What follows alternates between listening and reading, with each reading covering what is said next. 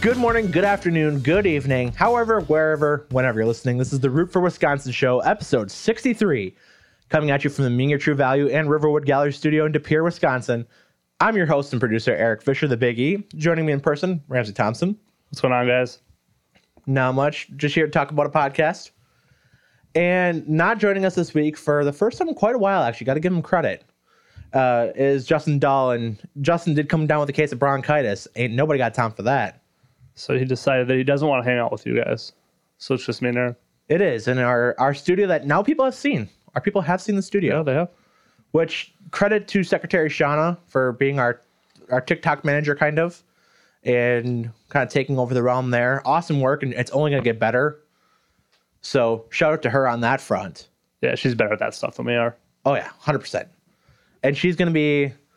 I I don't want to give too much away because it's still some work in progress of of getting everything lined up. But you're gonna take a look at our studio, our show, in a whole new realm in the upcoming months. That's largely part to her. Yeah. So we're gonna have some awesome stuff coming up um, down the pike, a couple months from now. As we get closer to that, we got some testing to do on that stuff, but lots of awesome stuff for the for Wisconsin show coming up. That said, uh, just a couple other announcements here before we get into the meat and potatoes of the show. Uh, first, once again, got to thank everyone who's donated to the Polar Plunge team. Uh, that being, like I said, Julie, Julie Mingier, uh, Kelly Kane, Jody Fisher, Aaron Crocker, and Julie technically donated twice. I'm going to mention her twice. And Shauna donated as well. I hope I'm not forgetting anybody. There's still time to donate. Uh, we will have that video, I believe, on Facebook. We'll have that. Maybe we'll have it on TikTok too. But uh, Facebook is where we'll post the initial video of Sean and myself jumping, possibly another jumper. We haven't confirmed that yet, but possibly another person going to join us that day. That'll be at Titletown at the Titletown Tailgate, Johnsonville Tailgate Village on Saturday the 26th, sometime between noon and 2. So we'll, Sean and I will jump, and possibly our mystery jumper will It, jump. it is not me. It is not Ramsay. It's not Justin. They are too soft to jump in a polar plunge, even though it's going to be at a pool more than likely. I'm gonna hang out with uh, Shauna, and we're gonna drink beer and make fun of you guys. Go ahead. Go ahead. so that is coming up this Saturday. Again, thank you to all who have donated so far. And hopefully, again, still time to donate if you're able and willing to. Link is on our Facebook page. Also, got to shout out our punk partners over at Monkey Knife Fight. They had a special contest going on over the weekend where for the Daytona 500 on your first ticket, if you won, obviously you got to keep that. It was a risk free weekend though. So if you lost, like I did, thanks to Brad Keselowski. Um, Hey. Hold on, I'm going to explain that in a second here. If you lost, you got your money back. It was a risk free contest. So you could only actually profit. So always having cool stuff from Monkey Knife Fight. Glad to be partners with them. And then also our friends over at Raise Energy. New flavor came out today, prickly pear. Prickly pear. You've So- been talking about that for a little while now. It, it was officially released today, so I believe it's still available. I don't know if it's officially sold out or not yet. I'd have to look at that.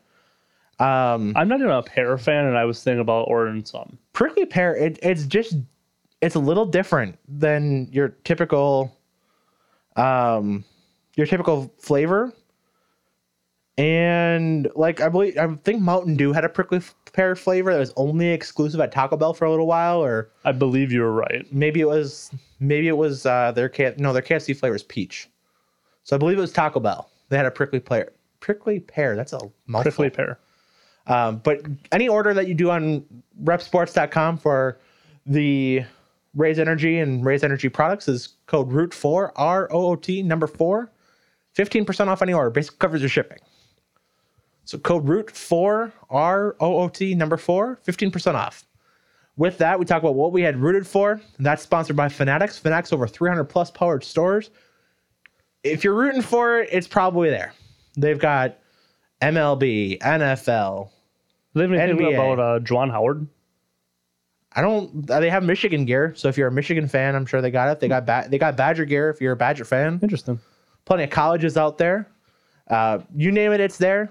E gaming, NASCAR, it's all there. Rep your favorite player, rep your favorite sport, rep your favorite team. Fanatics.com, hashtag love on. With that, we get to what we had rooted for. Ramsay, why don't you start this one off? I rooted for the Daytona 500. I also was gonna choose that as well, but I'll let That you was go. really the only thing that happened that last weekend. Well, All Star Weekend. yeah, All Star Weekend. Um, personally, I mean, this kind of got tarnished before we recorded here, but um, I had been rooting for the Green Bay Phoenix women as I do most weekends, and Green Bay Phoenix men. Uh, Green Bay Phoenix men, while they did go 0 and 2 over the weekend, lots of again lots of growth. That's all you can really ask for with a team that's got all freshmen and sophomores. I bel they did not have a senior. Senior day would have been Saturday or Sunday, excuse me. Sure. No seniors, so no senior day. Well, you can still have senior day. I mean, you can. It, there's no one to honor, So so be a little awkward, but you can do it, I suppose. I mean, there's nothing saying you can't. But they did have uh, their game. They played the number one team in the conference on Sunday, and that being Cleveland State, the team that's likely going to end up in the NCAA tournament, repping, repping the Horizon League. Um, took them to the wire. I mean, just again, one of those games where you look at the future of this program and hopefully, you know, hope that everyone stays in and they're finally healthy. And you look at what this team's doing again, freshmen and sophomores doing against teams. You know, the Horizon League is such a, you know, it's a mid-major, so you're not seeing a whole lot of one and duns. You'll see probably one this year with Pat Baldwin Jr. if he decides to actually leave, if he thinks that a handful of games in AAU tape is going to be enough to go in the lottery. So maybe he comes back, maybe he doesn't, it but probably definitely is. it probably definitely is. You're probably right. But um, so you'll see a lottery pick out of the the Horizon League, but you don't really see a whole lot of one and done. So usually you kind of see as to who's on the top of the conference. You're usually there for a year or two um, because you have a lot of juniors and seniors, and that's kind of where Cleveland State's at right now. And Oakland, they're both kind of at that top realm. And Green Bay's got that freshman sophomore class that come two or three years you think would be hopefully at the top if they all stay together. Um, Green Bay women Saturday got a huge win over IUPUI that moved them into position to potentially lock down the one seed in the Horizon League uh, conference until they lost a heartbreaker Monday night against uh, their rival Milwaukee, uh, 50 to 48. They did not score in the final four minutes of the game. Can't have that. Cannot have that, but they had won 10 straight up to that point.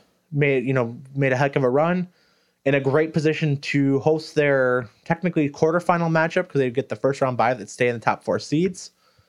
It's a one game home game win. Get to uh, Indianapolis to play for a semifinal or final for the ch- conference tournament. So great position to still do that. They're still in good contention to do that. Um, so good for them. Greenman men. What are you gonna do? You know. Well, they're getting better though. They are, and that's like I said, that's all you can really hope for is that they play with that team against, you know, play as a team against that top team in the conference, and that, like I said, you just hope that you can get consistent growing moments from there. So that's what I had rooted for, and then with that, we go from positives to the negatives. The Tyler Herro Nugget of the week, and our Tyler Herro Nugget of the week. Ramsay, you got one to start with? well, yeah. I don't think it's what you think it's going to be though. I'm ready for it. I was going to talk about the Juwan Howard incident. I hope you don't, because I want to talk about that a lot. However, my noogie of the week is handshake lines. Okay. It is 2022. There's cameras on everyone. Handshake lines are no longer needed, especially at the college level.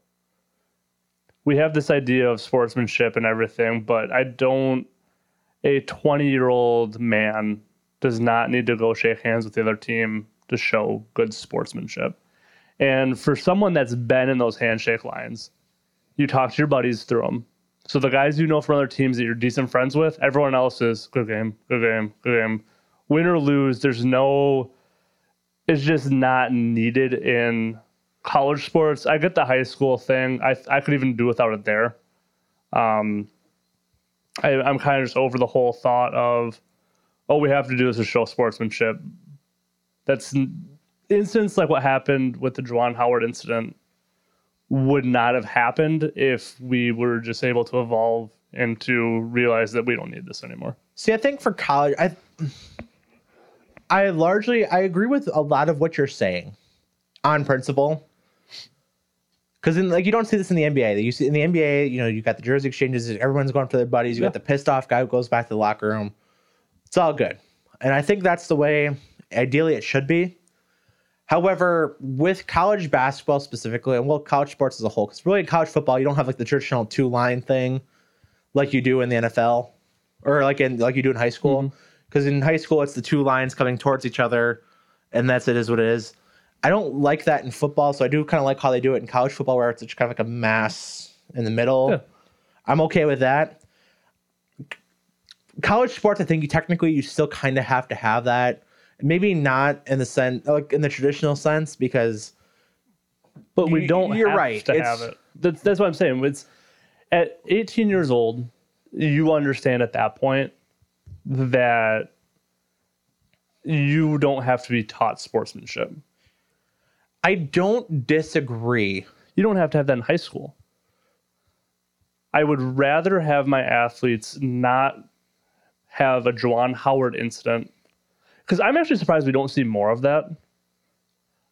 I would agree that it's surprising that you don't see more, but I don't think you can. I don't think it's necessarily right to make that overreaction from one, um, one incident, an isolated incident. Well, it's, I'm not overreacting the incident. I'm just saying it's it's not a sincere thing, anyways. Probably not. I'll even in, that. even in high school, it's not sincere. So why are we wasting our time with it? I'm okay. And again, the guys who are going to want to talk to each other They're gonna talk play to on each a other. different sport or different school or different team or whatever the aspect is, you're going to go and have a conversation after, regardless of if there's a handshake line or not. But I don't think it's necessary to have all these people go up and talk to each other if they don't want to talk to each other. If you want to, fine, but if it shouldn't be mandated mandated as it is. I would concede in just in the fact that I think that Juwan Howard, and if you're in a situation like that, should have every right to do the mature thing and just walk to the locker room and not face any repercussion for it. because that's what it is too is that you have if you do that oh they're walking off the court they're not showing respect to the other team they're not showing respect to their opponent like we just don't have to do this anymore The only counter I have, and it's not a great counter, uh, because I, I don't like I said, I think it's just such an iso- it's a one-off incident that usually you know that's not the case, and as insincere as it is, it's still you know it's still for the most part public universities and ta- taxpayer. It's technically still amateur sports, even though it's really not. I I get it from that aspect. I don't know. I don't really have a strong feeling on it one way or the other. If we've got like a sudden kind of increase in this because it is so ins- insincere anyway, I'd be on your side more. But I think with it being kind of like a one-off, you see maybe one every couple years where it boils over. so let me ask this why are we doing it what's the what's the reasoning behind it at this point Tradition. sure but tradition we That's that's that's all I'm saying. Is like that's the only thing reason I can think of even. but if that's why we're doing stuff we should rethink how we do things like we no one should ever do anything just because it's tradition or just because that's the way it's always been we are See, I think so. The principle of college for college sports specifically, I think the principle, and I guess still with high school sports too. But I'm gonna just gonna focus on college sports. I wish Justin was here because I think he would have an interesting. Yeah, he definitely would because he'd have you know you're teaching young individuals and young adults to win or lose, still show that respect. Because one of the kind of the, the talking points against banning it or just getting rid of it, I guess not banning but eliminating, I think is a better term, would be at the end of the Stanley Cup playoffs, based on tradition. You know, if you beat the shit out of each other for seven games, and hockey is probably one of the most physical sports. They do that, but that's also just a tradition of hockey. Like you don't see that in the NFL. You definitely don't see that in the NBA. Right. You don't see that in the NH or the NFL. You don't see that in Major League Baseball. You fuck Major League Baseball. You never see the other, you know, shaking hands with the other team. Yeah. You see it with your own within your own team. You know, the I think baseball does that incredibly. Yeah. Winning team gets to do that, and the losing team, Just goes and back on the dugout. right? Uh, but I think college ath- the principles of college athletics, even though it's become more of a business than amateurs, is still kind of the molding of young minds or whatever. And I think that's kind of the idea of it. But for your at for your your Power Five conferences, that's not the case much anymore. But even young minds at that point, they're in college. They can vote. They can go to the bars. We don't need to mold young minds anymore. Maybe 20 years ago, and people might laugh when I say this, but people, kids nowadays are more advanced than where kids 20 years ago were. By the way, I just had that that moment, and granted, we're 25, 26 years old. Right. That 20 years old con- or 20 years ago conversation, I immediately went to like the 80s, 90s. No, that was And that's 2000, right. 2002. and just with the access of technology and the new society norms and the kids now are smarter than they were 20 years Well, ago. Well, let's let's even just to kind of keep this conversation short, and I'm going to do my nugget, and we're going to kind of take a different angle of this. Let's look at eight years ago when you and I were in high school, right? Yeah. You and I, we've been friends through high school, through middle school. Our cover photo for our Root for Wisconsin Facebook page is you and me after a game Right. where it was a comeback win, so it was a homecoming game, emotional, whatever. Take what you will out of that whole thing, but it's still two dudes opposite jerseys, hanging out, basically. You know, Right. getting along, sportsmen. We didn't need to be going through a handshake line to get that. Right. And I, I do agree with you in the sense that the guys who are connected, and there's more connection now than ever. And it'll be more going forward. Right, because you got guys who played on the same AAU teams. You've got social media where you're friends with mm-hmm. a, a lot of the players you're playing against. Yep. High school, college, whatever. You don't have. I mean, you have rivalry games, but you don't really have true rivalry games except for in season. Like it's usually a one and done type deal. Yeah, it's not really not anymore, right? Especially even when we were in high school, there was such a we all hung out in the same places with the same people. Everyone knew each other. We it wasn't the oh I hate those guys anymore. It was oh that's just the team I'm supposed to hate, right? Like that's not Yeah, let's let, just kind of going with the, the Gillette Suring rivalry because that's that's our rivalry. Sure. That's where we're from. That is the rivalry of those two towns, and the people who are and this probably was going back to our parents. Like my parents are actually one's from Gillette, one's from Suring, just like you and Mel. Right. There was always that hey, you're hanging out, you're you know you're going to the same parties, you know everyone's getting along there, but you necessarily maybe you weren't as chummy until as you got a little bit older in high school, you could actually drive and stuff like that.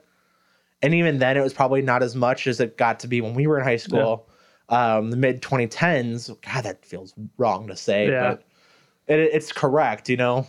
But even then, I mean, everyone was kind of friends with everybody, and then it was just like, okay, it's more of a mindset game than a because it means more to the school, more to the town. It was bragging rights over your closer buddies. It was more bragging rights over the buddies than well, and you probably make an argument as more bragging rights over the parents over each other versus the kids actually playing the game. I would go as far to say I think we were kind of the last group of that, Sure. where we had the group of bragging rights among the buddies and the parents versus more just about the parents at these po- this point. Yeah. And maybe that's just because I'm eight years removed from high school sports and not real. I mean, I'm I'm into it enough where we were helped Justin out. We, you know, we. That's another thing. Gillette and Suring didn't even play this each other each other in football this year. Yeah. which is baffling to say the least. But just to kind of wrap up, yeah, I'll, I'll I would love to hear Justin's thought on this. We'll have to ask him that next week. Yeah. But um, my nugget of the week, I had two. First of all, the NBA All Star Game is a joke. I hate the NBA All Star Game. It's, I mean, the NBA dunk contest was a joke and a half itself. Three point contest is cool. Yeah, the three point contest was probably the highlight, which it shouldn't be. Do you remember growing up when the contest was the dunk contest was always the event? Yeah. Vince Carter. I mean, even a couple years back, the Zach LaVine, uh, Aaron Gordon contest. That was the last good one. Yes, we haven't had a good one in Six years, yeah four or five, five years. years. now. So yeah, definitely that was probably. I mean, that's kind of been is what it is. I'm just gonna go back though. My ultimate nugget is Juwan Howard. And yes, he finally did apologize two days later. He finally kind of came responsible for his actions. I didn't like how Sunday he was still backing it up what he was doing. So this whole fight, I mean, by now anybody who's listening to the show has probably seen it. Juwan Howard, the Wisconsin Badgers were up by what, 15, 16, something like that at that point in the game. Yeah. 20, 30 seconds left, I believe, when they inbounded the ball. And they were up 15. Badgers had the reserves in. Michigan did not. Michigan is in a full court press in a position where the shot clock's turned off. Right. And Greg Gard, coach of the Badgers, calls timeout to get a new 10 second inbound clock and actually coach his guys who don't get a whole lot of playing time Right. to break that press. Juwan Howard, the Michigan team, takes offense to it. Why? I don't know. Why, Whatever. well, the question is why are you doing full court press with under 30 seconds left down by 15?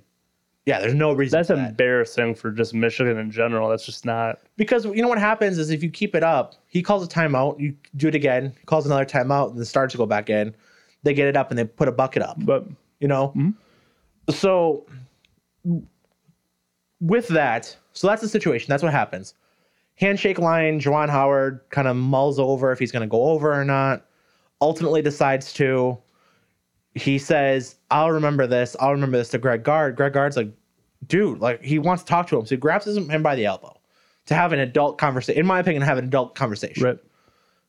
I, watching the video, I don't think it was that aggressive of a grab. I don't think. I think it was, "Hey, let's talk about this for a half second. Right. Here's why. Juwan Howard takes offense to it and grabs him by the shirt, like the middle chest of the shirt. Things get heated. Players come in. Another credit to Wisconsin athletics, by the way, the fact that only one player even kind of got remotely. I think he has a one game suspension, Right. but the fact that the players actually kind of kept their cool about it. Um, Some of them were just kind of laughing it off and walking away. Like, But then the part that I think ultimately bothers me the most is with Juwan Howard, where by the time he gets to the point where he's not throwing his punch because he didn't really punch, he had that open handed slap. right. Greg Gard's already away from the scrum. Right. So he goes after a Badgers assistant coach. And then more pushing and shoving. You see a lot more Michigan players pushing and coaches pushing than you see. Like I said, you maybe see one Badger player and a Badger coach Yeah. kind of getting a little physical, just kind of pushing back and trying to separate the scrum. But they also need to be trying to move away from it, though, too. Right. And then Juwan Howard doesn't back down. Um, that's kind of the benefit of playing at home is your ID is there. So Right. Uh, Chris McIntosh gets to kind of stand by Greg Gard's side, saying, "Hey, we handled this perfectly. You know, I'm not. I'm proud of how we handled this." Um, Coach Joe Krabbenhoft is okay. You know, because he's the one that got the fist and kind of got the the brunt of the physical end uh, from the the hand swing. We'll call it the open handed slap uh, one suspension for Wisconsin, two for players uh, from two players from Michigan get suspended for a game, and Juwan Howard gets the rest of the regular season. I'm not in the camp that Juwan Howard should have been fired. Uh, This is technically his second offense as a coach for something similar to this. I think he should be fired. I think this should have been through the end of the season, like regardless of postseason, Big Ten tournament. They get to the NIT because I don't think they're going to be NCAA tournament bound. Yeah, but if you did that in any other line of work, you'd be fired.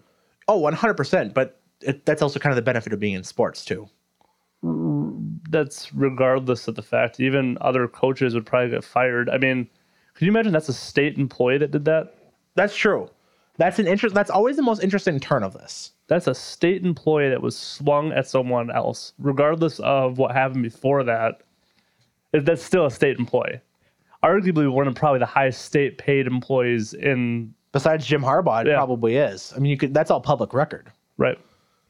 But yeah, I, I like I said, I wasn't calling him for him to be fired. I could. I wouldn't have been opposed to it.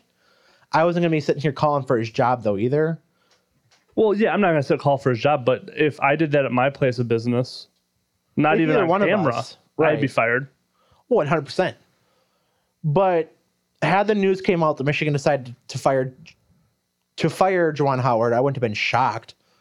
I don't know if I would probably have gone that far as being the AD myself, but I definitely would probably suspended for the rest of this uh, season outright. Right, I agree. I think five games is light, honestly. Oh, but 100%. It's definitely, I think it's definitely, I think that's too light. Like, I get how it's the end of the regular season.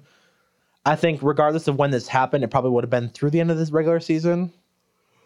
So I think that's just, it's kind of an arbitrary number at that point, just the rest of the regular season. Um, I guess, you know, I do guys say credit to, to Juwan Howard in the grand scheme of things for actually finally coming clean on after he got suspended. Not until that point, though, did he actually say, hey, I kind of messed up. Well, that was probably part of the deal that he doesn't fired is that you have to. Yeah. And I, I really would want to know. I wish I could have been a fly on the wall for that conversation with him in the AD. You know, it, as bad as it sounds, I bet you the AD was kind of in on it. Like, Yeah, but first of all, it's bad for the program in Michigan. It's bad for Michigan basketball, the brand. okay, let's, don't let's benefit just from that. Talk about it from just a slight different look, right? Regardless of, I, I would have to agree, it's not good for the brand, right? But it is to us talking about Juwan Howard for the last six days now, five days, Four. four days. Well, if you count Sunday, it's five. But Sunday, Monday, Tuesday, now Wednesday. So yeah, four. but we're still talking about him four days later. True. I mean, I granted not all publicity is good publicity, but Michigan's got a lot of run off this for a lot of free advertisement. Yeah, but it doesn't it doesn't do any good. It doesn't help in recruiting. It doesn't help in You sure? I would say so.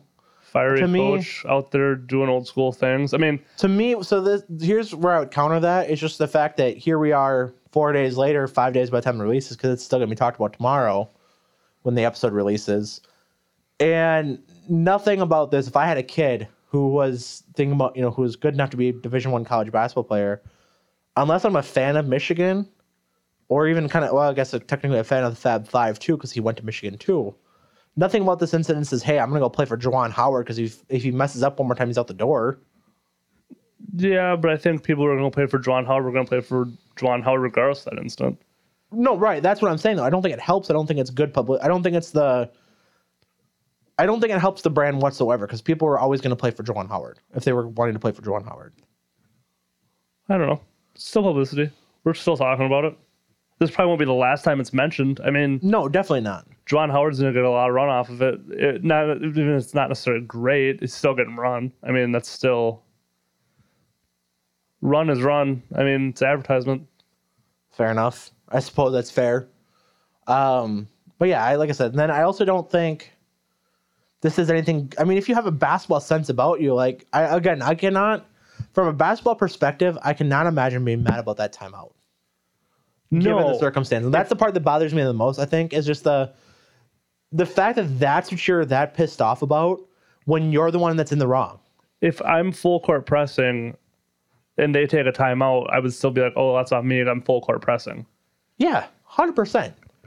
Listen, that's what bothers me the most. I think is just that it's it's terrible basketball IQ, and not to beat a joke horse in the mouth or beat a dead uh, joke horse here, but Michigan basketball not a great time in history with timeouts, especially not the Fab Five. I mean, it, it's an easy joke, but it, it's got to be said, right? Wasn't Juwan Howard one of those guys that ran Webber a lot on that timeout?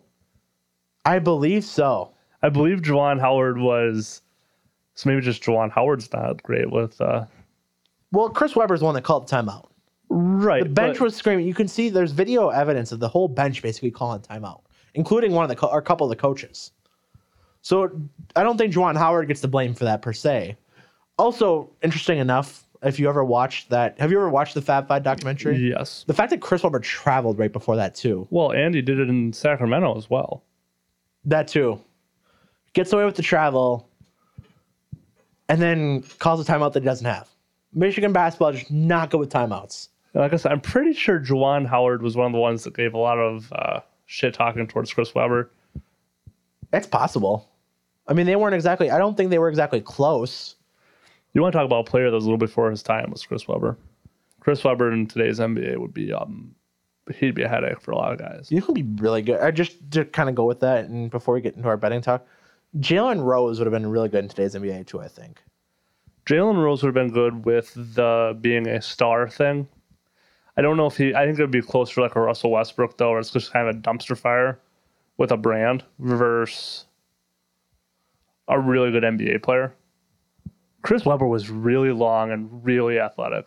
Oh, with hundred percent, he, He definitely fits today's NBA. Yeah, he was. He would have been a stretch five in today's NBA, and he would have been a problem for a lot of people. Oh, 100%. So, with that, kind of wrapping up our our noogies here. NBA, the dunk contest has gotten awful. NBA All Star Weekend is just a joke, and uh, like I said, also just the the whole Juwan Howard incident. The low basketball IQ, Juwan Howard. You know it. Is it going to be changing instead of the Kevin King Dumpster Fire of the Year award? Is it the Juwan Howard Dumpster Fire of the Year? I don't award? think we can do that. I I just think there is such a low standard for that. It's definitely in the conversation. I will give you that it's in the conversation. Well, he he's in the conversation for Dumpster Fire of the Year, isn't he? Especially if he comes back in the NIT and has another incident and gets canned. I, as of right now, I don't necessarily think he. I think he's in the conversation. I don't think he's a clear cut winner. I mean, like Well, who's who's the leader in the clubhouse right now? Then, so far this year, since our awards show back in December, that's a good question. Juwan Howard's in. The, he's the leader of the clubhouse right now. Can we still say the Texans or the Dolphins?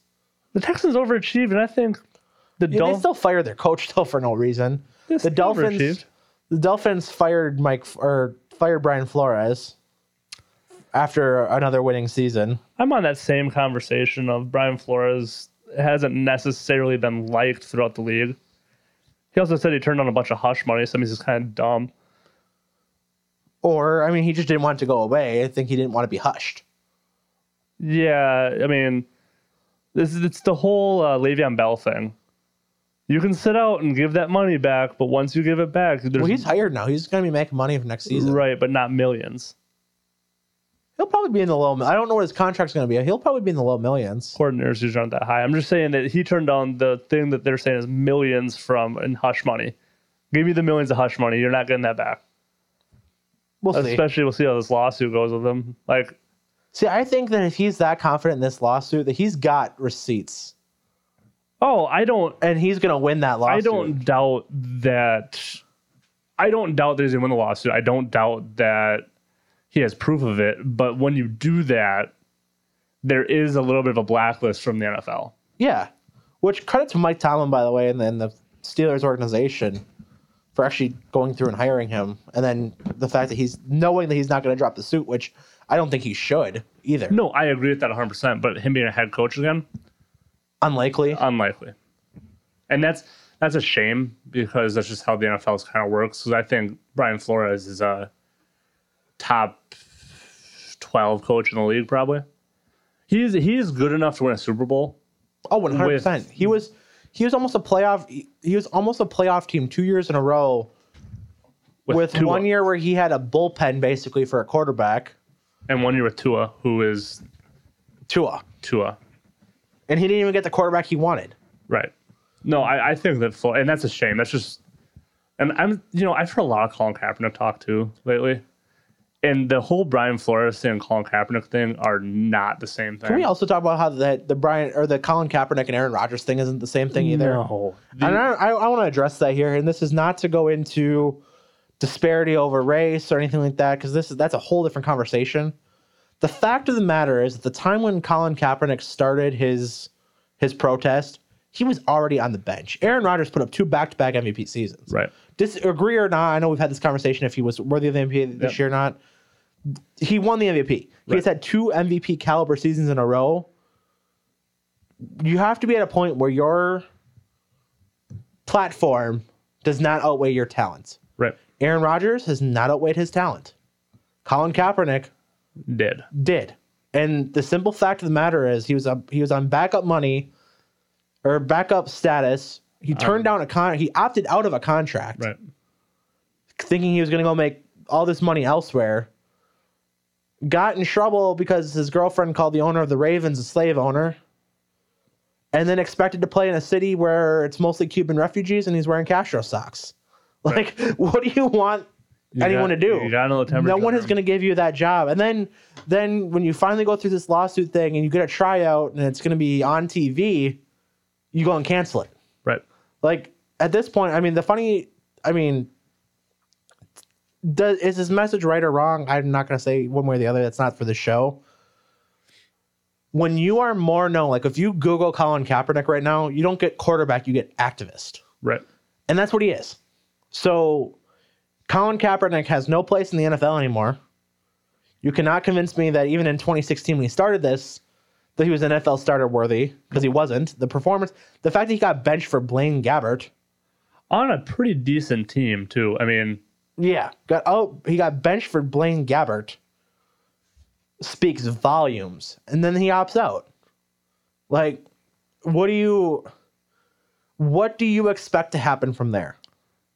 Yes, and that's the thing is that that's a pretty good lesson for anybody who is in any sort of business. Your headache cannot outweigh your talent. If you are the most talented person at your employer, you can be a little bit of a headache. You can be a little demanding. You can you can get away with that. If you are the least talented person and the biggest headache, you will be gone shortly. So just rem- always remember that moving forward. Never let your headache outweigh your talent. Well said, Ramsay. Well said. So with that, um, Bucks report. Nothing much to report. The NBA All Star break happened. They're about to start the quote unquote second half of the season. I believe they are in action tomorrow night against the Nets. I believe. So release day, that should be. We have uh, there's a little bit of LeBron conversation we could have. What's that? What do you got? Have did, did you see his comments about um, potentially leaving LA to go play with Bronny Jr.? Yes. And I did see this. So Bron LeBron James Sr. has been on record saying that he is going to end his NBA career playing with his son, Right. which makes news, but I don't think it's shocking to anyone. Correct. So uh, yes, there's a conversation, but the fact that people are kind of giving this any bit of run kind of surprises me because we all knew this, he's been very vocal about that's what was going to happen the last what four or five years when he signed with, or even the last three years when he signed with LA. I think that LeBron might be out of LA at the end of the year. I don't doubt that. LeBron or AD, I doubt both of them are back next year. I can get behind that 100%. Because I, I think they got to kind of blow it up. The fact that they couldn't find a trade partner for Russell Westbrook, Well, they did. well, they didn't want to do it though. The Buss family, so Jeanie Buss, the owner, and Rob Pelinka, the general manager, basically said, "No, we're not going to give in. You made the mess. Now you got to fix it." Also, Rob Pelinka was also on those Fab Five teams. I don't know if you know that or not. Really? Yeah, he I was did not know a uh, three point sniper. Fun fact.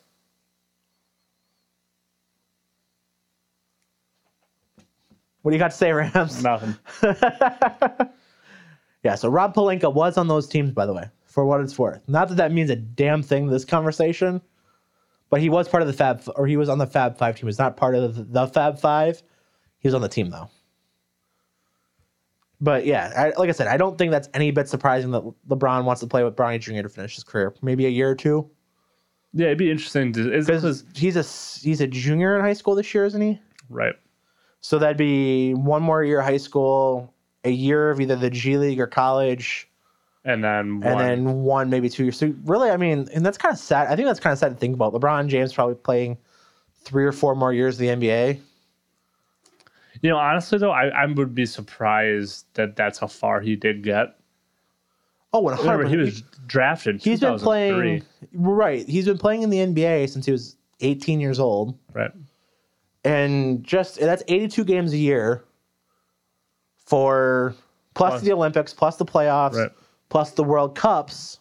Yeah, I mean, he's there's been a lot of basketball. LeBron is still. You could probably make the argument he is a still a top five player in the league. Oh, 100 percent. I don't think that's a hot take at all. I, he's probably three. On any given night, he can still dial into one, but I think where the league on a night in, night out basis, he's probably three, maybe four. I think Giannis is probably the best player in the league right now, Hey, I don't think that's a hot take. and I think Kevin Durant is number two I'd agree with that as when well. When healthy. when healthy, when in the right mindset. I think LeBron's probably three. I, that's not even a hot. Like I said, that's not a hot take. That's about what it should be. I did want to ask you while we're talking about this. Um, the NBA All 75 team. Uh, LeBron James two, Jordan one, uh, Giannis I believe was 18 or 19 somewhere in there. Sure. Do you think Giannis is top 19 all time worthy? Yeah, I think he's a top ten player. Honestly. Well, we pull the list up. We'll uh, that, that could be a good discussion topic right now. Yeah, I'll do that. Um, I think I didn't we technically do this earlier? Yes, I think out of the finals run that Giannis just had, and say what you will about obviously Brooklyn was a little injured and he didn't go take down Golden State or the Lakers or something. But he did he was by far in a way the best player game in, game out of that finals. Oh, 100 percent. And I can I can honestly say I I have never seen a stretch like that. Well, I've seen it once. Once or twice with LeBron. But a final stretch of him just being head and shoulders above the best player on the floor. Right. So do you want to go? Do you want to go in order, seventy six to one or seventy five to one? Give me the top 30. Top thirty. There's a lot of good names from s- si- or 75 to 30. Holy cow. It's top 30, you said? Yep, let's do top 30. Okay. Dwyane Wade At 30? at 30. Sure. 29, Chris Paul. Sure. 29, George Mikan, which seems a little low, but given the different era. Sure. Uh, 27, Isiah Thomas. Sure. Uh, 26, John Havlicek. Sure. 25, Dave Robinson. Sure. 24, John Stockton. That seems a little low for John Stockton. 23, the mailman Karl Malone. Sure. 22, Charles Barkley. That's low for Charles too, isn't it? I think so, That yeah. seems low. Okay. 21, Kevin Garnett. Sure. 20, Elgin Baylor. Sure. 19, Jerry West, the logo. Sure. Doesn't that seem a little too, like, a little low? Like, the fact that he's literally the logo? He only had one ring. That's true. 18 is Giannis. Sure. 17 is Dirk. Okay. 16 Steph Curry, which that also seems low for what it's worth. 15 Moses Malone. Okay. 14 uh, Dr. J, Julius Erving. 16 Hakeem. Or 13, excuse me, 13 Hakeem. Sure. Uh, 12 Kevin Durant. Okay. 11 is Shaq. Okay. 10 is Kobe. Sure. 9 is uh, Oscar Robertson. We just talk about that. Shaq was better than Kobe was. I'd agree with that. Shaq was a better basketball. Well, Shaq was a better He was more dominant. than Kobe was. But I would say overall, I mean, you just got to give Kobe was m- more athletic, more. If Kobe doesn't die, is Kobe getting a nod due to death at this point versus Um, because honestly, we're talking like if you talk legit, Giannis Antetokounmpo is a better player than Kobe Bryant was. I don't know if I can get there yet. He is. Giannis is. Kobe was a volume scorer, and that again, I, I know it's kind of a stretch. I, you probably made the argument Dirk was better. I don't know if I can get there either. I Dirk's title run in 2010 was more impressive than any one of Kobe's title runs. If we're just talking about that kind of stuff, right? Dirk is probably around the same points as Kobe was. He's around. He's gonna beat him in rebound numbers. He's gonna probably beat him in assist numbers. I mean, if we're talking just straight up, you could probably make an argument Dirk is better than Kobe was. uh, you, you can probably make the argument. I don't think I'd agree with it. I think Dirk might have underachieved a little bit. I think Kobe overachieved for what it's worth, but that's not here nor there. So Kobe's at nine, you said? Kobe's at ten. 10? Sure. Oscar Robertson's at nine. Okay. Tim Duncan's at eight, which I think is fitting. He had such a quiet career, but he was so great for so long. Yeah. No, I think that's, that's about right. Seven's Bird. That's Six is low. Bill Russell. Five is Wilt. Four is Magic. Three is Kareem. Two LeBron. One Jordan.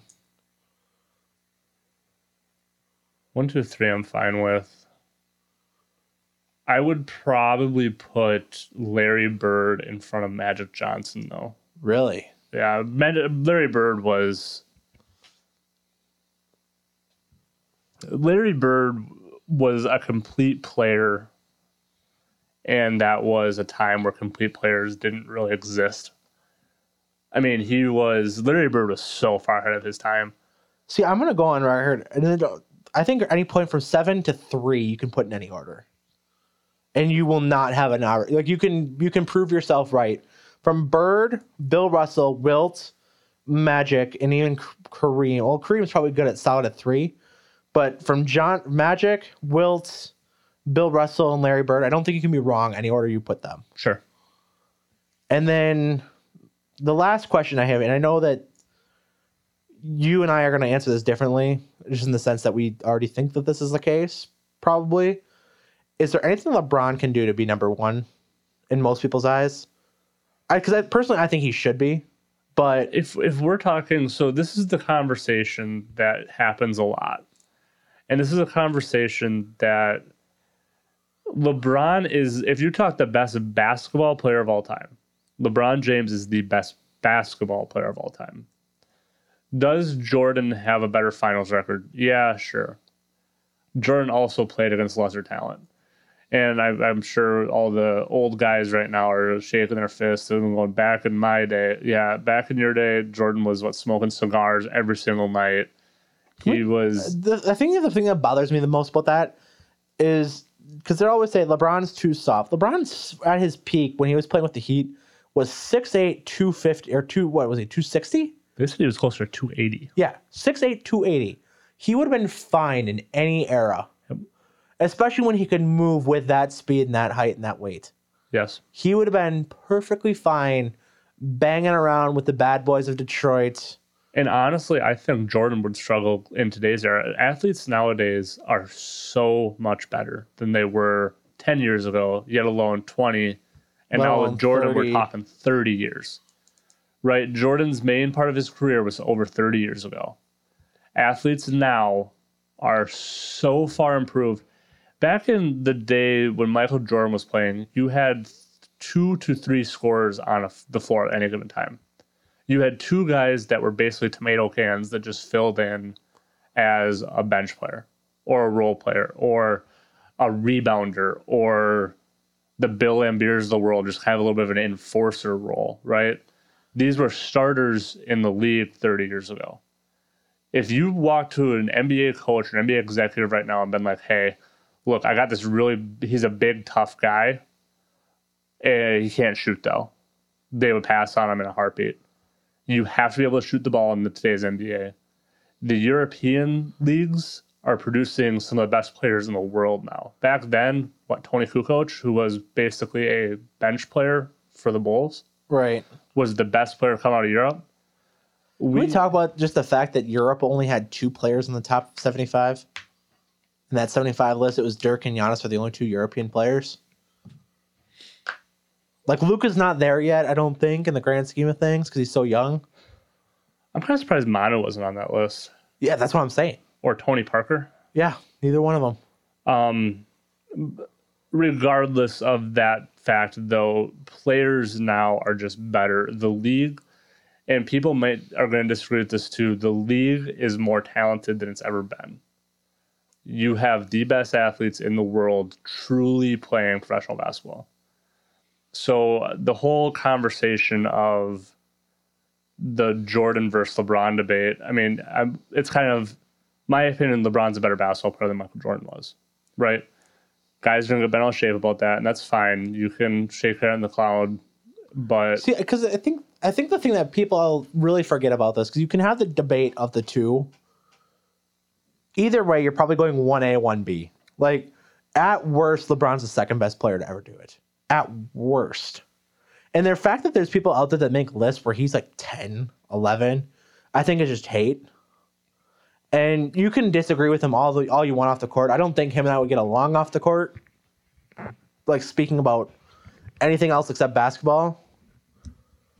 But I don't know. LeBron says a good. He like a good hang. I mean, no, he'd be a good hang. But if you had to like have a, a like you know if you're talking because a lot of people, I think another problem that we have with society as a whole is how many people don't like an athlete because of their their personal platforms and their personal takes on things and their background and their politics. It's all so much reasons to not like a person, and people put that way too hev- heavily in their opinion of a player. sure. And I think that's a big problem with with I guess sports fandom, player fandom specifically. And I think LeBron's a good picture for that on one side. I think Aaron Rodgers is a good picture for that on another side. Yeah, that's, you're not wrong.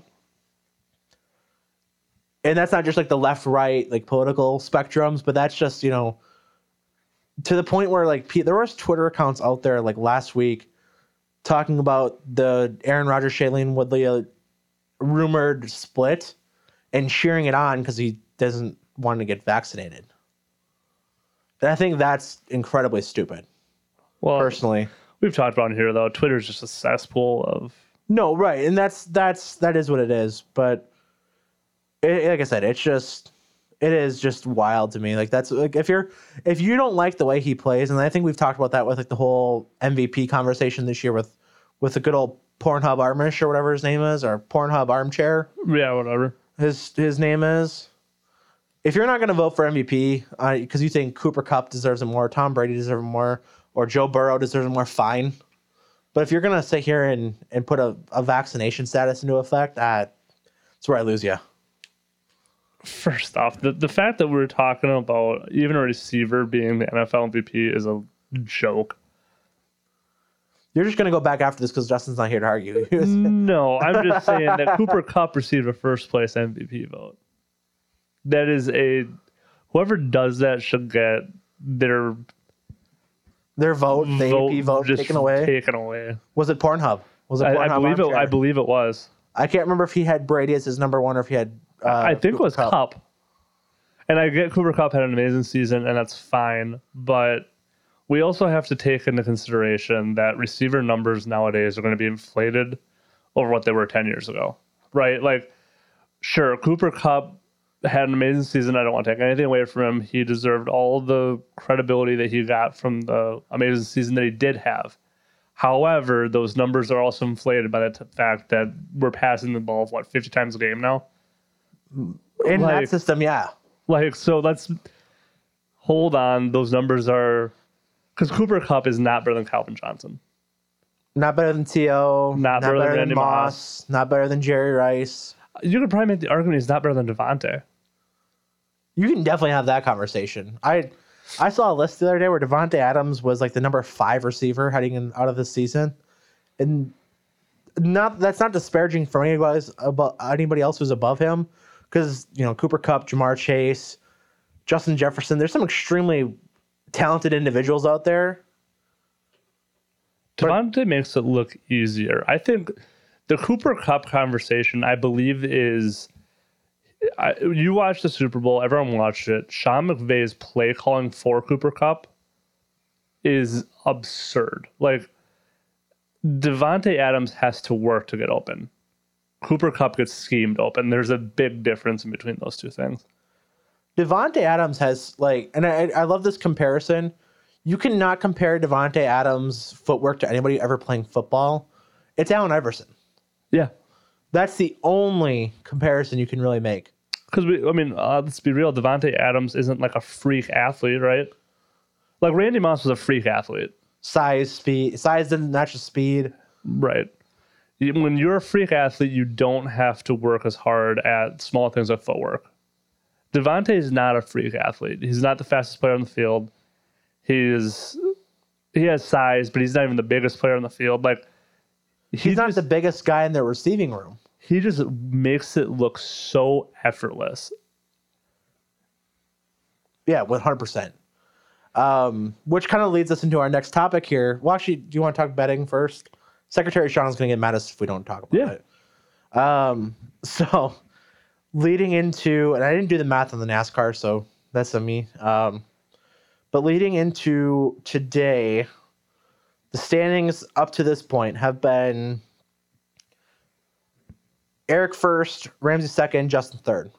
I'm at 19 and 14. Justin's at 17, 16, and Ramsay are at 14 and 12. Um, so with that, we'll kind of go through our picks here. Uh, you and I both had the Bucks against the Sixers. The Sixers won that one. Justin had the Sixers, so that makes me 19 and 15. You had 14, 13 and 1. Justin at 18 and 16. All three of us had Wisconsin to win over Michigan, so that puts me to 20 and 15. Justin at 19 and 16. Ramsay, you're at 15, 13 and 1. Uh, Purdue Fort Wayne versus Green Bay. You and I both took Purdue Fort Wayne. Justin took Green Bay. Purdue Fort Wayne won that game, so that moves me to Boom. 21 15. Justin at 18 and 17. And Ramsay, you are at 14, or excuse me, uh, 16, 13 and 1. Is that right? Yeah. Yeah, sounds right. Two, you had two, you've lost one. Yeah. 16, 13 and 1. Uh, we did the, the Daytona 500 pick three. And this was. Who did you have? I have the running order Okay. right now. So I had Chase Elliott. Finished tenth, So that would be 10 points. ten points, Ryan Blaney finished fourth. fourteen. And AJ Allmendinger, I don't think qualified. So that's, I'll give myself 40 for last place for that. And so you want to do the math real quick on that? What is that? That's uh, 14 plus 40 divided by or 54 divided by 3 gives me 18. Got that at 18. Uh, just or Ramsay, you had Kyle Busch, Sixth. Joey Logano, Um, 21st. and Kaz Grala.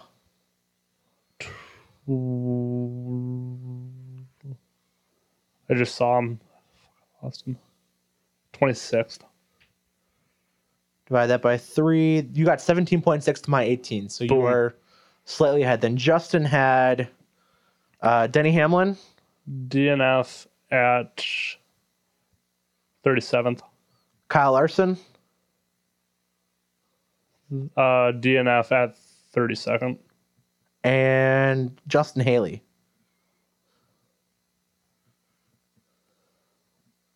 Twenty third. One sec. So you had 37, 32, and 23rd. Yeah. Well, I know that we did not do that bad. so, um, That's a one twenty seven for you people doing math at home. and that is divided by three. That's an average finish of 42nd. There was 40 cars in the race. That is not a great day at the office. I don't think that's right. There was only there was 40 cars, right? Yeah. How did he have an average finish that wasn't? It was 32, 37. What was 32, 37? 37, and who's the last one? Uh, Justin Haley, 23rd. 23rd. So that's 92, not 127. We messed up somewhere. Divide that by three. That's still 30th. So 31, really, if you round up. But um, so technically, the average finish, you had 17.6 repeating. I had 18. Even Justin had 30. So give you two wins, give me a win, and Justin gets a loss. sure. He's gonna hate that. He's not gonna like that, but he's not here to debate it. So Well, he had the worst finish by almost double. I mean, yeah. I think that True. deserves to take an L. So I was. Let's see. Where does that put me at back here? Um, for those keeping track at home, so I had one, two, lost one. Or I had one, three, lost one. Uh, twenty-two and fifteen for me. Damn, that's looking nice. I know, right? Ramsay, you had one, technically five, Correct. lost one. So that puts you at 19, 13, and one. And Justin had one, two, lost two. So that puts him at 19 and 18. Keeping right around 500. I'm just saying that we're all positive though. Yeah, 100%. I know we Like- talked about this last week. Um, all positive, so good on us. Do you want to talk about the 500 for a second? Or Yeah, let's get into it. What do you think? What did you think of the cars? I want to ask you that quick. I I really liked the package they brought. Uh, I did see obviously the cesspool of Twitter was talking about how one race, one rollover. Um, unfortunately speaking, how aerodynamics work and how the cars are in motion at a super speedway like that, you're probably always gonna have a car flip at some point or another.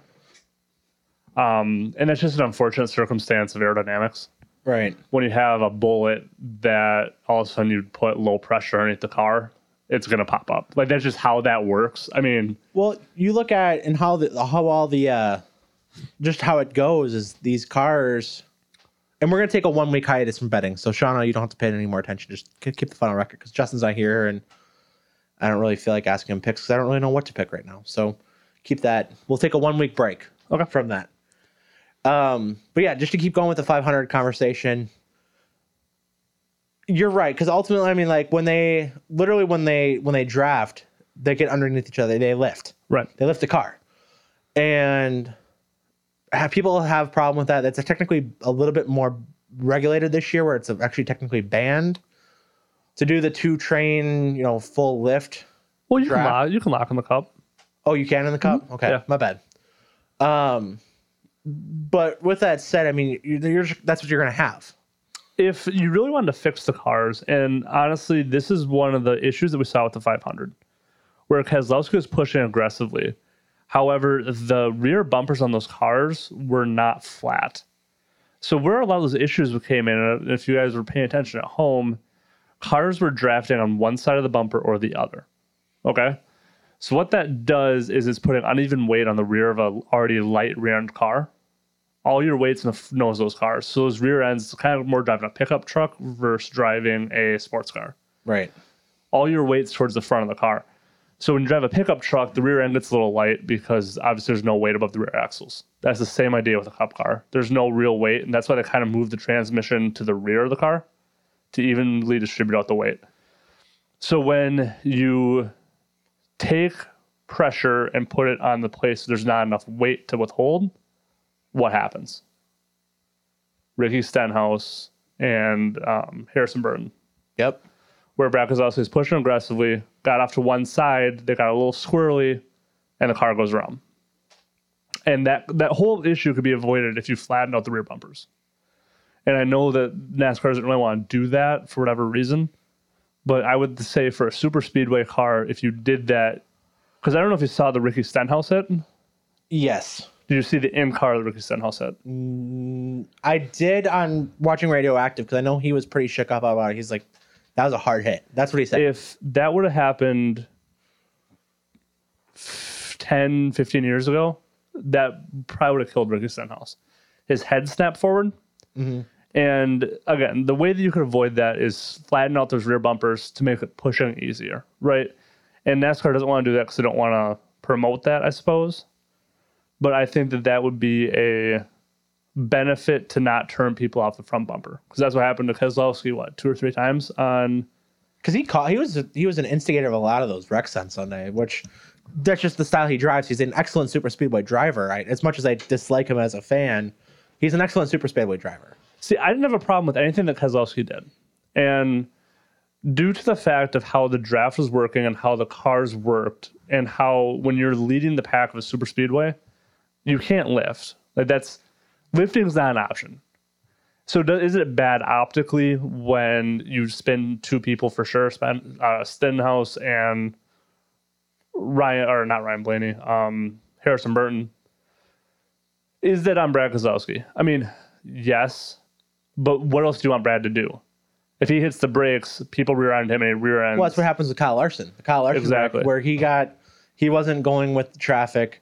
Larson got into him and caused the wreck. Right. So you can't just say, oh, it was off his front bumper. It was, but you also can't let off, though, either. So, and for what it's worth, both of the drivers that he spun are kind of known for running light end rear or light rear cars, right? They like to run them a little loose, and they've been known to dump cars. So, is it 100% on Brad Keselowski? I Probably mean, not. Stenhouse, they trimmed those cars out for him. He's fast, but little out of control. And Harrison Burton, that's been one of his critiques from the Xfinity series is that, while he's aggressive. I mean, he runs an aggressive styled car. That's going to happen. So a couple other questions just to, before we kind of move on here. I do want to ask your thoughts on the new tire package and the new. So I Um, think that's my biggest critique is the. I don't know if the and I know you had some concerns about how the car would run at Daytona. And I don't think Daytona's the problem. I think it's when you're going to get to tracks, you're going to have to do a lot of shifting. okay, and I, I'm going to be interested to see how the transaxle transmission works there. Um, super speedway is a mile and a half shouldn't be an issue. because so as a more casual fan and not knowing the ins and outs of the cars, my biggest issue was what halfway through the race you had two guys lose a wheel, and almost every wreck had some degree of of the tires and the axles not responding. Where like Alex Bowman got in a pretty he got hit pretty lightly, but he lost all four wheels and he couldn't do anything with it. Um, I don't. I think it's going to be a non-issue. I, I think that that's. Do you think it's gonna be a non-issue this year, or just non-issue going, forward, after this year? You're probably going to have some issues coming this year from the fact they were running steel wheels before, right? Right. So as you know with steel, just in any kind of steel aspect, there is a give and take with how far steel will move. Mm-hmm. before it just completely implodes on itself. They're now running a forged wheel. So forged wheels are obviously forged metal that they crack and they'll break out. That's what happened to Justin Haley. Actually, was that forged wheel just kind of imploded on itself. Right. The Kaz Grala wheel incident, I believe that was not tight. That didn't look like it was a wheel malfunction. It looked more of a Tire changer malfunction. correct. Um, I I don't think. I, like I said, I think it's been more so of a non-issue going. Maybe this year, early in the year, you might see some more issues like that. Like I'm sure Bristol Dirt's going to have Oh, Bristol Dirt's gonna be a mess for that. I, I, that could be an issue. And even some of the road courses where you're putting a lot of pressure on w- the wheel in general, um, that could be an issue there. But I think going forward, BBS will get it figured out. Um, for a lot of people that don't know, BBS is one of the highest regarded wheels that you can buy. They're kind of a, they're the Nike of wheels. BBS and um, I'm trying to think of another one that's on that same level.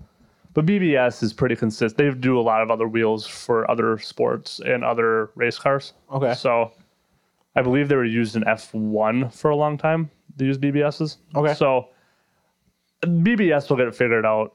Um, I was I was fine with the race. I liked. I thought the package was good. I think that the car is very promising. Um, I think the car looked good on track. I don't. I didn't notice the number changes, and I didn't really notice. See, I wasn't. I didn't love that just because, like, if you with the new with all the new drive, I mean, again, more casual. I do love NASCAR. Like, I watched the entire race.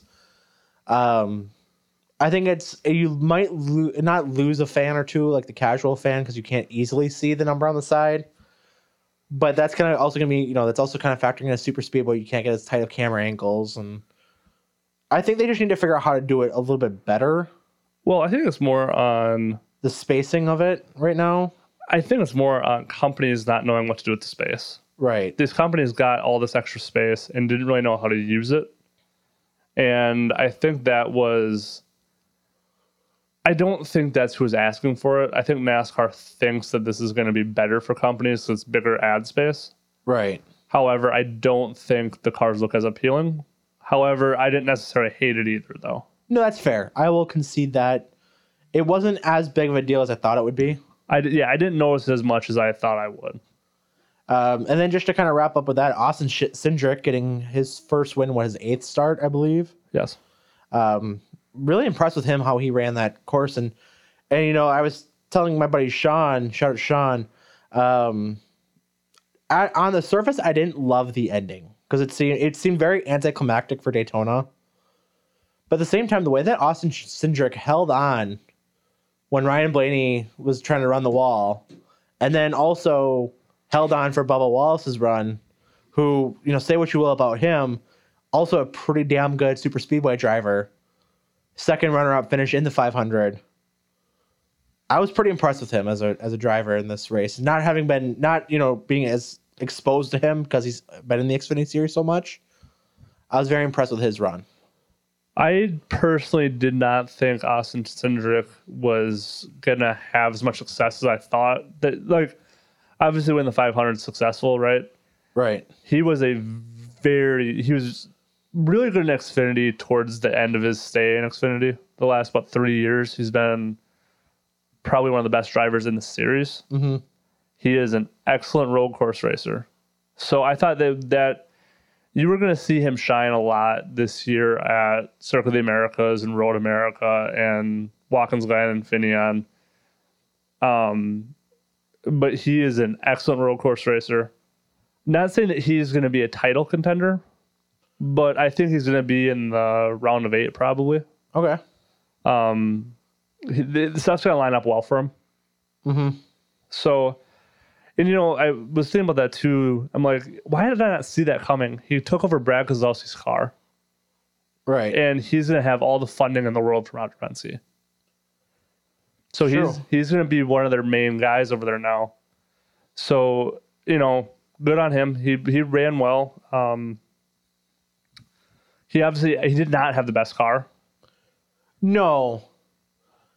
And also, just while we're wrapping up Daytona talk here, big shout out Ty Majeski um, in the truck race Friday Looked night. awesome. Looked incredible. Uh, had the pole position going into the race. Won that pretty dominantly on Friday before the race started. Um, so got the pole position. Was the I would say the, probably the fastest car, cons- or at least in the first 19 laps. 'cause then he he got caught in a little bit of a wreck. Um, he was a side like a side effect of a wreck, not necessarily he didn't get wrecked, but uh, so debris struck. What was his fuel line? You said was the what is what he was saying on the radio? It sounded like a fuel pump. Fuel pump. Sorry, thank you. And was losing engine pressure and wasn't able to compete the whole race, or not compete. He was able to finish the race, finish with the top ten, I believe, seventh place at the finish. Uh, but he was not, you know, in that top ten the entire race. He wasn't competitive the whole race because he had to run twentieth just because car owner told him, "Hey, kind of got to back off right now." Right, you're gonna blow it up.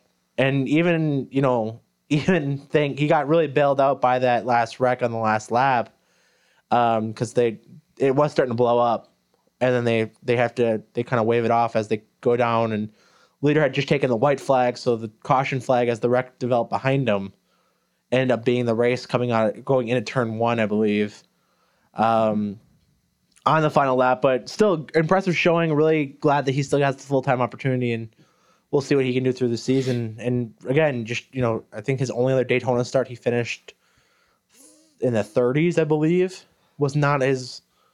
So Best showing? with Ty Jesse, he went to arguably one of the best teams. He's going to be in top flight equipment for the rest of the year. He's running a full series or a full schedule this year with the truck series, and honestly, a place like Daytona is not going to be his strong suit. Right. So Ty Majeski is probably one of the best short cra- or short track racers in the country. Um, 100%.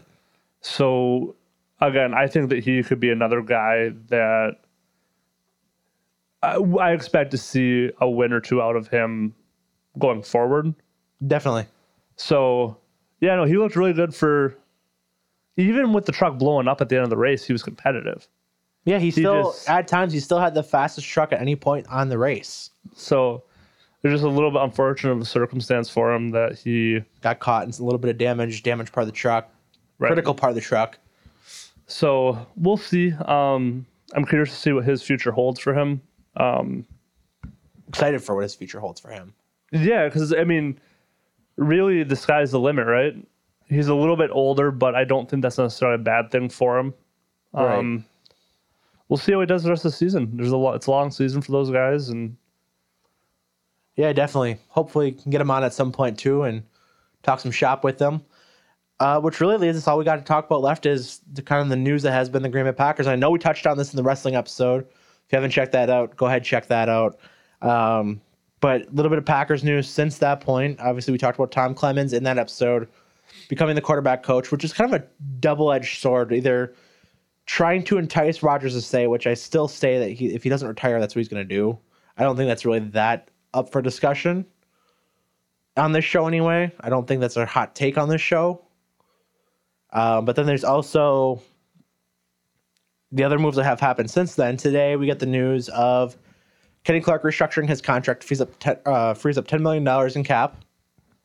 Big move. Um, De'Vondre Campbell was in town, possibly looking at extension talk. so they added void years on. Right? Is that basically what they did with Kenny Clark? And I think they added two, but I think they're voided to, or voidable. so the void years, you have to pay them out, correct? Even if you cut them. They, they gave them a bonus too. Um, so you have to pay those out if they get cut. So always remember with NFL contracts, none of it is actually real. The money numbers are not what they look like. So it's just you have to be. I don't even understand the NFL cap to be honest with you. I just know that when they say they gave Taysom Hill what like forty million dollars in the season, it's like a fifteen million dollar cap hit or and yeah, cap hit. really that over almost three quarters of it isn't really there. So it's a good time to be a Packer fan. I mean, I think that's promising. That's promising. Like I said, having looking at bringing in De'Vondre Campbell, where he was in town. Really, so He's been in town, hasn't he? Yeah, that's what I'm saying. He was in town over the weekend. Now, I want to ask you this because every move you can look at it one of two ways, and I guess I'm gonna just kind of see see if you're still here at the same place I am. Every move they're making seems like it's still all in, does it not? Yes. So you look at you know you look at bringing in Tom Clements out of retirement Right. to keep Aaron happy. Correct. You look at bringing back De'Vondre Campbell, who is an incredible linebacker, which you finally got a taste of for the first time since really AJ Hawk. Right. We have not had a good inside linebacker presence at that same level. I mean, you could you everyone wants to point to Blake Martinez. Sure, he led the league in tackles, but they were 30 yards downfield. Yeah, it wasn't. So the stats were inflated, kind of like really the Russell Westbrook of football, for being honest. Right, it was Blake Martinez. So Because what's he done since? nothing. Yeah. I mean, as far as ACL though too. So let's give him a little bit of a break. But So he has some weak ass ACLs. I'm not going to be the one that says that. But He has some weak ass ACLs. sure. But so you've been really lacking that. And then you last year you were all with um, Christian Kirksey, and Who was serviceable. I mean, yeah, he wasn't awful when he was healthy, another one that but he wasn't healthy a whole lot either. So all in all, I think it's important to bring him back. You look at restructuring this Kenny Clark deal.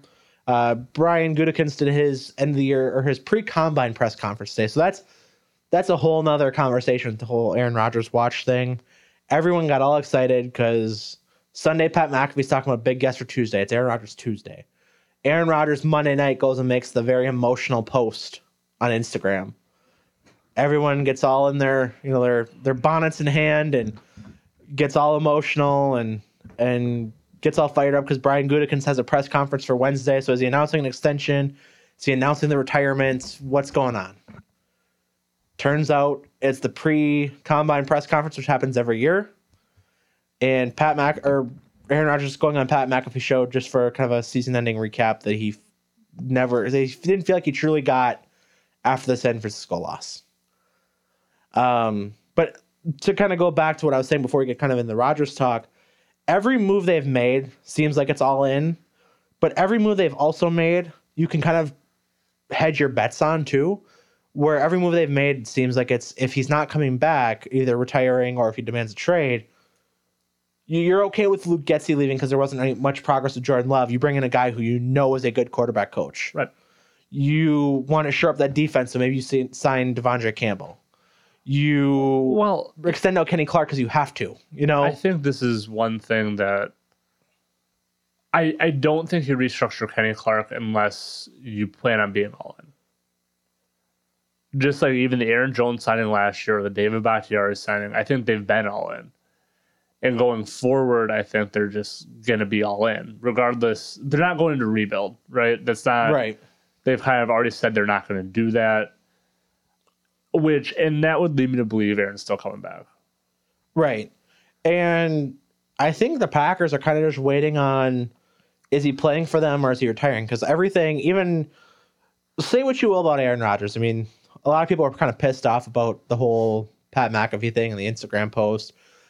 I found it kind of funny looking back in the sense that really all Aaron Rodgers did was hype his own appearance on a show and had a very, I mean, you can you can play deniability where it was just a gratitude post. And I think there truly was part of that where you know he comes out of that uh, 12 day cleanse and a lot of it I mean say what you will about the personal life the Shailene Woodley thing I'm not going to get into that here on this show but he has that part he has the Friday night crew with his teammates that you don't know if both of them are going to be back you probably assume Randall Cobb's not going to be back Right. um, you assume that maybe David Bakhtiari is going to on a bit of a different contract. So a couple of different things you can you can point to as saying, okay, where is the future going to be? Everyone gets all freaked out about that Davante Adams picture and Randall Cobb picture at the national anthem, which was the COVID game, and just talking about how much that meant to him and being again keeping with the grateful theme that in a game where he's not there, his two of his guys left a spot for him. everything he says yesterday on that show, you know, saying how the relationship with the front office is different, but in a positive way. You know, again, for a guy who's so calculated and cool and and kind of playing chess while everyone's playing checkers, has been very vocal about the relationship with the front office and saying how it's become a friendship. And I don't, like I said, everything kind of points to either coming back, retiring, but more than likely coming back. See, I don't like what he did. And I, I understand that yesterday was a little bit of a troll job by Aaron. I, I, I just don't like. I guess I don't like Aaron's opinion of himself. He thinks that he's being, like I said, I, I think everyone that is paying attention to the situation I have a hard time believing that he doesn't know what he's doing. He might have claimed deniability, but at the end of the day, I think he knows. When you say he doesn't know what he's doing, like as, as if he's returning or not coming back, Retiring. I think that it's already done. If he's coming back, I think it's already he's made up his mind he's coming back. If he's retiring, I think he's retiring.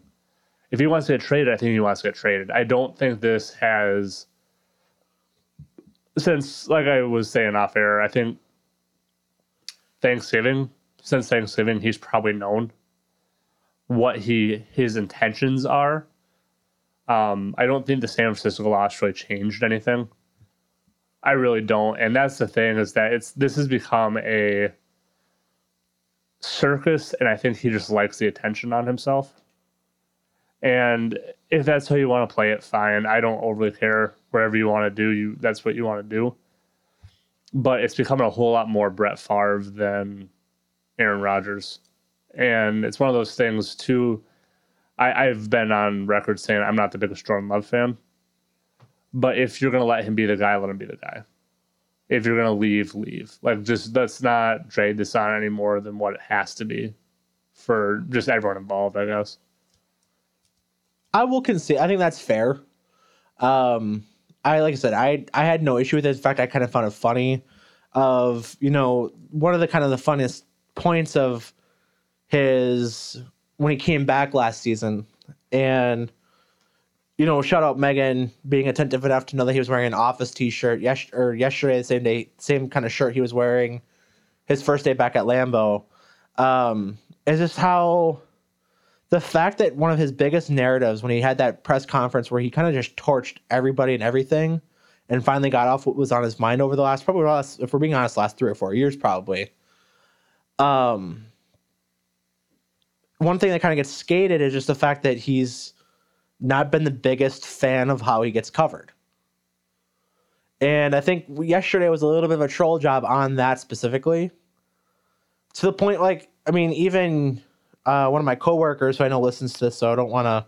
This isn't like a jab, but to the point where even yesterday, like I mean, blaming him for doing an article or for Yahoo Sports doing an article about his relationship with Shailene Woodley, about maybe it's not actually over and all these reports have been fake or just rumors because no one actually, you know, Rodgers has been very vocal about the people in his inner circle aren't leaking things and the people who are leaking things aren't in his inner circle.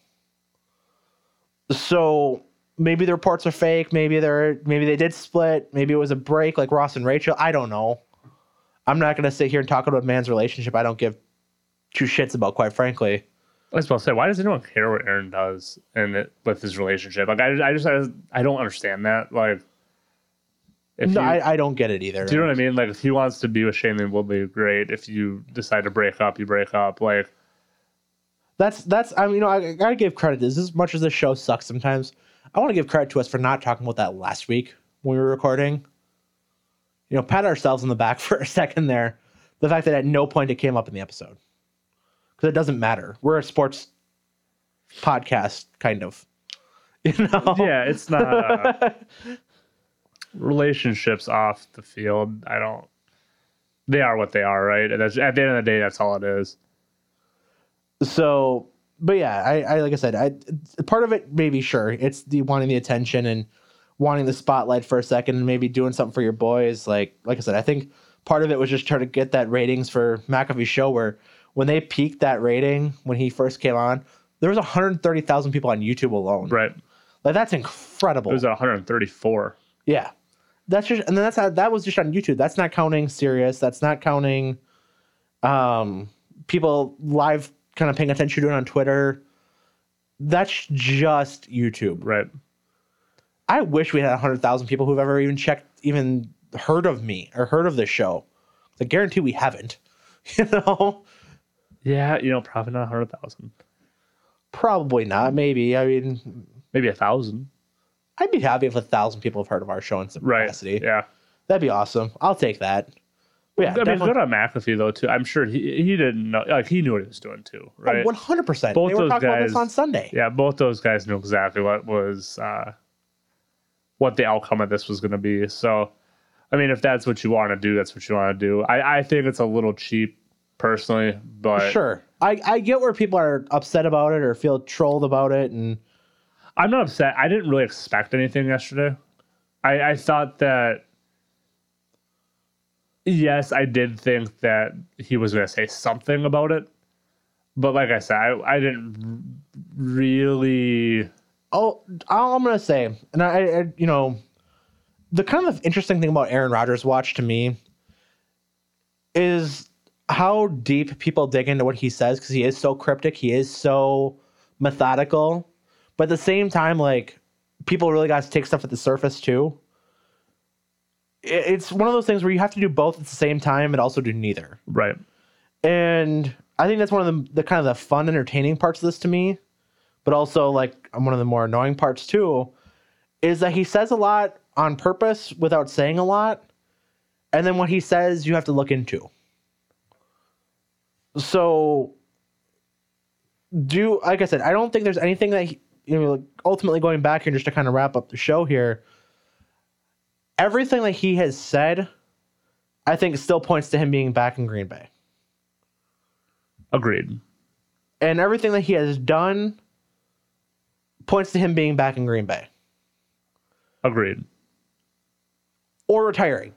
I, I, I really I think that there is an element of maybe wanting to think about greener pastures, but I think if you're realistic, you know that the team's probably not going to trade you in conference, and I don't know if I necessarily want to go out in the into the to the AFC.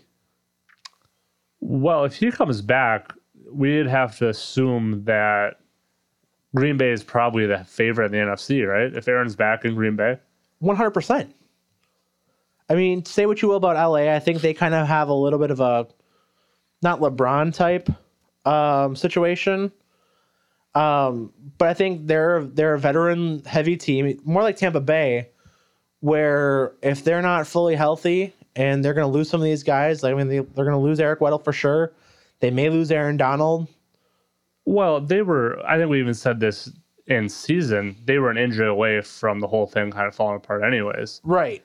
They're not as deep as some of the other teams where they were just really top heavy and they got healthy at the right time. Yeah, one hundred percent. So all that in mind, I mean, I don't think LA is a favorite by any means. I think it'd be, I mean, it really is going to depend on what you can do with the Davante contract, but I don't think that's the end of the world either. No. Because Gutekunst says today, you know, we've had talks with about, you know, trying to extend him. We don't know if we're going to use a tag on him or not. We may let him just walk. And as much as that sucks as losing that much of a talent, if you can keep that quarterback of Aaron Rodgers, maybe you can go get a guy in the offseason. I mean, yes, you have the you know the tag as an option where he's probably making 17 million.